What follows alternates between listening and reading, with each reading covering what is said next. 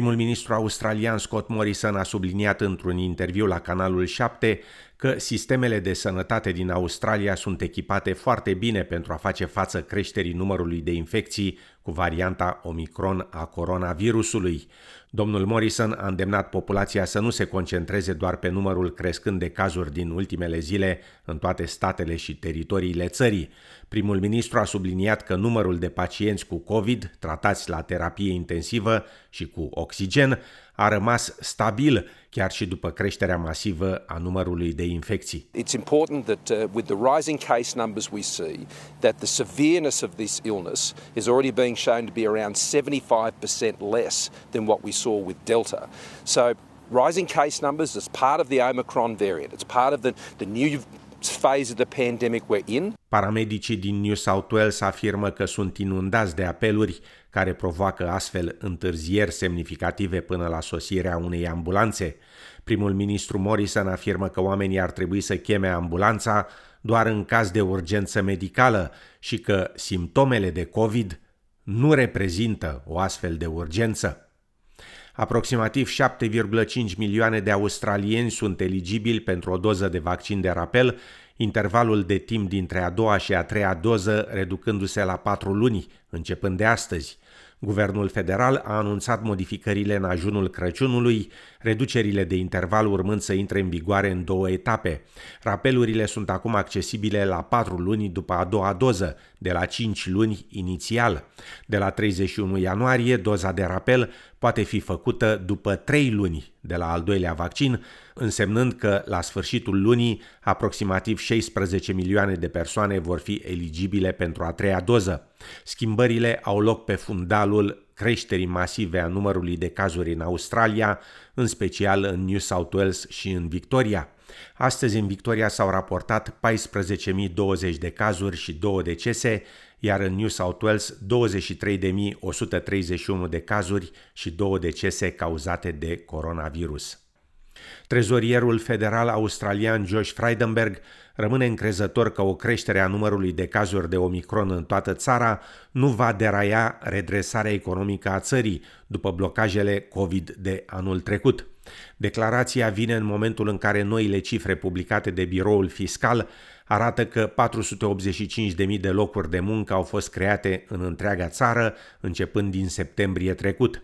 Vorbind la Sky News, domnul Freidenberg afirmă că în ultimele luni Australia a cunoscut o creștere substanțială a locurilor de muncă. And small businesses right across the country who did it so tough early on but used JobKeeper and the cash flow boost and others to actually do to get through the, the struggle and the challenges are now actually coming coming better. And so we're starting to see uh, these jobs coming back and it's looking uh, very promising for the Australian economy. Statisticile de ieri ale Oficiului Australian de Impozitare vin după ce rata șomajului a scăzut recent în țară la 4,6%, adică la cel mai mic nivel din ultimii 13 ani. În Australia, liderul opoziției, Anthony Albanese, a promis că va aloca 500 de milioane de dolari pentru o rețea feroviară rapidă între Sydney și Newcastle, în cazul în care laboriștii vor câștiga alegerile din acest an. Trenurile de mare viteză ar face călătoria de la Sydney la Newcastle în 45 de minute. Liderul laborist a declarat că un astfel de proiect va fi benefic pentru populație, economie și mediu. Trains make sense. We're the only island continent that's inhabited in the plan- on the planet that is not building high speed rail. We know it makes sense for the environment, we know it makes sense for the economy. It's an important decentralisation measure. It will provide a massive impetus to business in Newcastle and the Central Coast, a massive benefit for those who commute to work from the Central Coast into Sydney, and will overcome the tyranny of distance. Laburiștii au promis de asemenea că dacă vor fi aleși, vor construi o flotă independentă pentru a asigura accesul Australiei la aprovizionarea cu combustibil și la rutele comerciale internaționale. Papa Francisc a folosit mesajul său de anul nou pentru a încuraja oamenii să se concentreze asupra binelui care îi unește și să denunțe violența împotriva femeilor. Mii de persoane la Roma, purtând măști, s-au adunat în piața Sfântul Petru pentru a-l auzi pe pontif vorbind de la fereastra Palatului Apostolic. Biserica Romano-Catolică marchează anul nou ca o zi dedicată păcii mondiale. Papa Francisc afirmă că e momentul să reflectăm asupra nevoii de pace în lume. Possiamo costruire veramente We can only truly build peace if we have it in our hearts, only if we receive it from the Prince of Peace. But peace is also our commitment. It asks us to take the first step. It asks for concrete behaviour. It's built with the attention to the poorest, with the promotion of justice, with the courage of forgiveness, which can extinguish the fire of hatred. Il fuoco dell'odio. În mesajul său de anul nou, președintele României Claus Iohannis a subliniat dificultățile anului 2021, criza pandemiei fiind tema centrală a mesajului. Președintele Iohannis a rememorat încercările traversate de români în 2021 și a mulțumit populației pentru eforturile făcute. Dragi români, lăsăm în urmă un an cu multe încercări, cu suișuri și coborâșuri, cu speranță și deznădejde. 2021 a fost un an dureros pentru țara noastră, prea mulți români pierzând lupta cu virusul în valurile succesive ale pandemiei. În aceste momente vă îndemn să ne îndreptăm gândurile și către familiile îndurerate de dispariția cuiva drag. Îmi exprim întreaga recunoștință față de medicii, asistenții medicali, paramedicii, ambulanțierii, farmaciștii, voluntarii și toți cei care s-au aflat și continuă să se afle în prima linie a luptei împotriva pandemiei. Ei fac tot ce le stă în putință, ignorând riscurile și trecând peste epuizare să salveze vieți și să aline suferința celor bolnavi. Dragi români, vă mulțumesc pentru sacrificiile făcute, pentru responsabilitate și simțul civic deosebit de care ați dat dovadă în acest an dificil.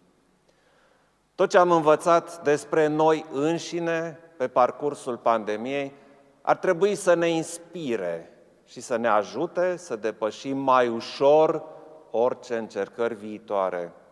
Noi, ca națiune, trebuie să ieșim mai puternici și mai uniți din această criză sanitară teribilă. 2022 ne bate la ușă. Să-i deschidem așadar cu speranță, cu inima deschisă și cu încrederea că toate eforturile noastre vor însemna bucuria de a ne regăsi cu adevărat în normalitate. La mulți ani, oriunde vă aflați, vă doresc un an nou fericit, cu sănătate și împliniri. De la 1 ianuarie, Franța a preluat pentru următoarele șase luni președinția rotativă a Uniunii Europene, având de gestionat problemele blocului comunitar și de prezidat peste 400 de reuniuni ale acestuia. Președinția Parisului se va desfășura sub sloganul Relansare, forță, apartenență. Câteva amănunte în relatarea Mihaelei Antochie de la TVR. Președintele Emmanuel Macron a spus că în cele șase luni Franța va pleda pentru o Europa suverană, capabilă să-și controleze și să-și apere frontierele. Un subiect important care privește și România va fi cel care se referă la reforma spațiului Schengen. Franța vrea ca Europa să avanseze în ceea ce privește politica de apărare comună. Criza sanitară de care s-au lovit toate țările blocului comunitar a influențat considerabil economia și locurile de muncă. 2022 este anul european al tinerilor. Franța propune prin vocea lui Emmanuel Macron un serviciu civic european pentru tinerii sub 25 de ani, care va avea o durată de șase luni și care s-ar putea desfășura sub forma unui schimb universitar sau diferite acțiuni asociative.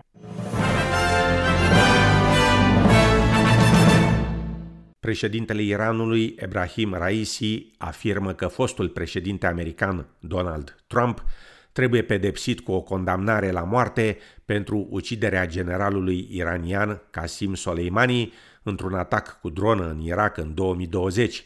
Un serviciu memorial masiv pentru generalul Soleimani a avut loc ieri la Teheran, în timpul căruia președintele Raisi a cerut moartea lui Donald Trump.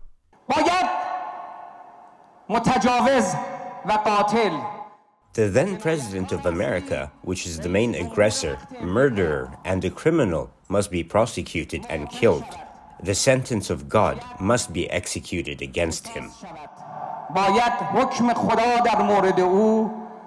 Președintele iranian a avertizat că răzbunarea va veni curând.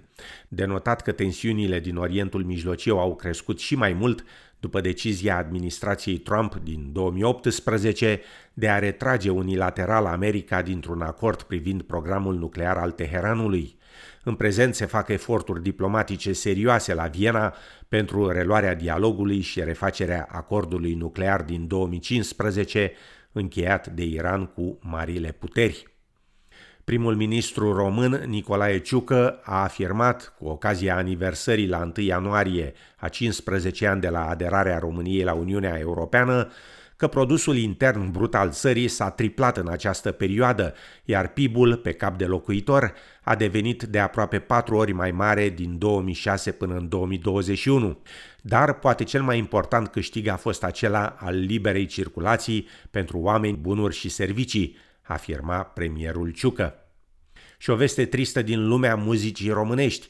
Cantautorul Victor Socaciu s-a stins din viață lunea trecută la vârsta de 68 de ani. Victor Socaciu a fost muzician, compozitor, realizator și producător de emisiuni de televiziune.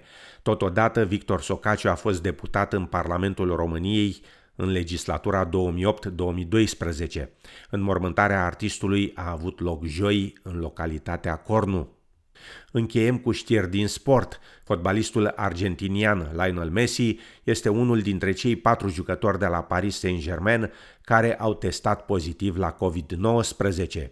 Messi, în vârstă de 34 de ani, care a fost recent declarat cel mai bun jucător din lume pentru a șaptea oară, câștigând un alt balon de aur, a folosit vacanța de iarnă pentru a se întoarce în Argentina sa natală. Antrenorul principal Mauricio Pochettino afirmă că Messi este în contact regulat cu medicii și că va reveni în Franța odată ce va testa negativ. Trecem la tenis, unde notăm că fostul numărul 1 mondial la femei, Simona Halep, participă începând de astăzi la așa numitul turneu de vară de la Melbourne, precursor al turneului de mare șlem ce are loc la Melbourne între 17 și 30 ianuarie. Halep, cotată cap de serie numărul 2, va juca primul meci cu o tenismenă venită din calificări.